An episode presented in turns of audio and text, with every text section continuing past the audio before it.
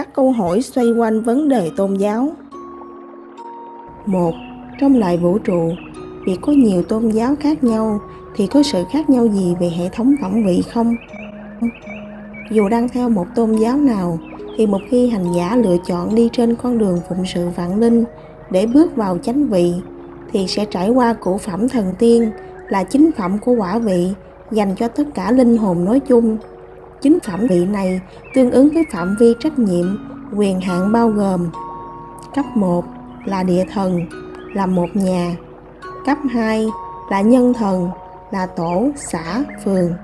Cấp 3 là thiên thần, là huyện, quận. Cấp 4 là địa thánh, là tỉnh, thành phố. Cấp 5 nhân thánh, là quốc gia. Cấp 6 thiên thánh, là châu lục của một tinh cầu. Cấp 7 là địa tiên, là cõi giới, là tinh cầu.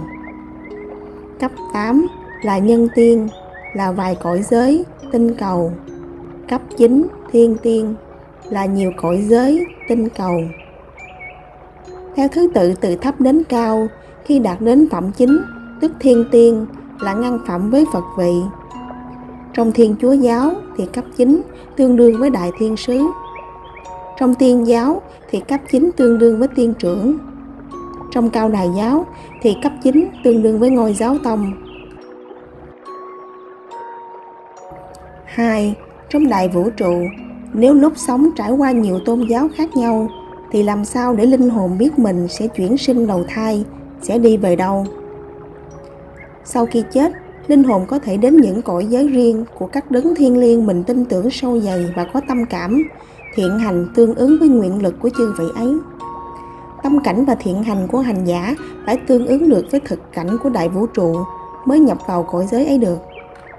Còn như tâm cảnh vọng cầu mà tâm thành, thiện hành, nguyện ý đều không phù hợp tương ứng thì không thể hưởng được cảnh thực, chỉ là hư ảo, mộng huyễn trong chấp niệm của một vong linh nơi trung giới mà thôi.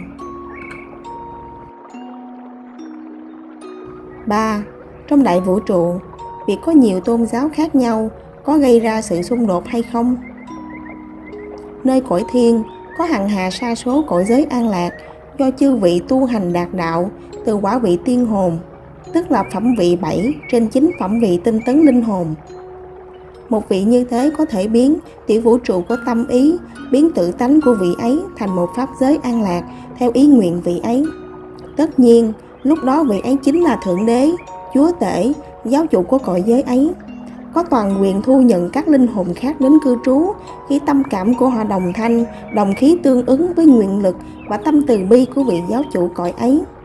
Suy nghĩ rằng Phật hay Chúa là mạnh hơn trong vũ trụ là không nên, vì tất cả đều có vị trí riêng của mình.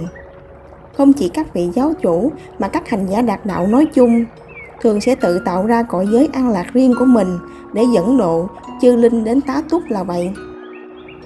Các cõi giới như thế cũng sẽ có quy tắc vận hành riêng, nhưng tất cả đều sẽ tuân theo luật vận hành chung của đại vũ trụ là bác ái, công bình.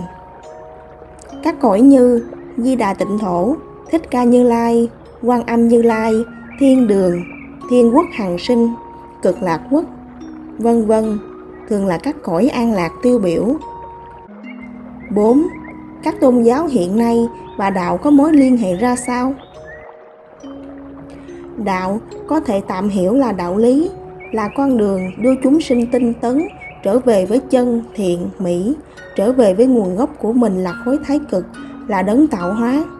Từ đó mà cảm nhận hạnh phúc chân thật dài lâu nơi cõi hằng sanh.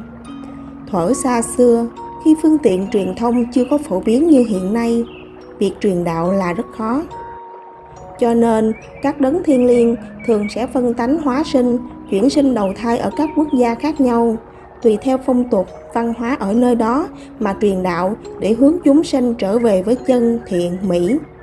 Từ khối thái cực, từ một mối đạo chung mà thiên biến vạn hóa ra các vị giáo chủ truyền đạo khác nhau, truyền ra các pháp môn tu tập khác nhau, nhưng chung quy lại vẫn là đưa chúng sanh đến bến bờ an lạc thật sự. Chúng sinh tuy có nhiều tín ngưỡng tôn giáo, pháp môn tu tập, nhưng rốt cuộc vẫn là người một nhà, được học đạo từ đức từ tôn là đấng tạo hóa, là hiện thân của khối thái cực. Tuy nhiều tín ngưỡng tôn giáo, pháp môn tu tập nhưng cũng xoay quanh một phương thức cốt lõi là tu tâm dưỡng tánh, sống hòa đồng nhân ái với muôn vạn loại.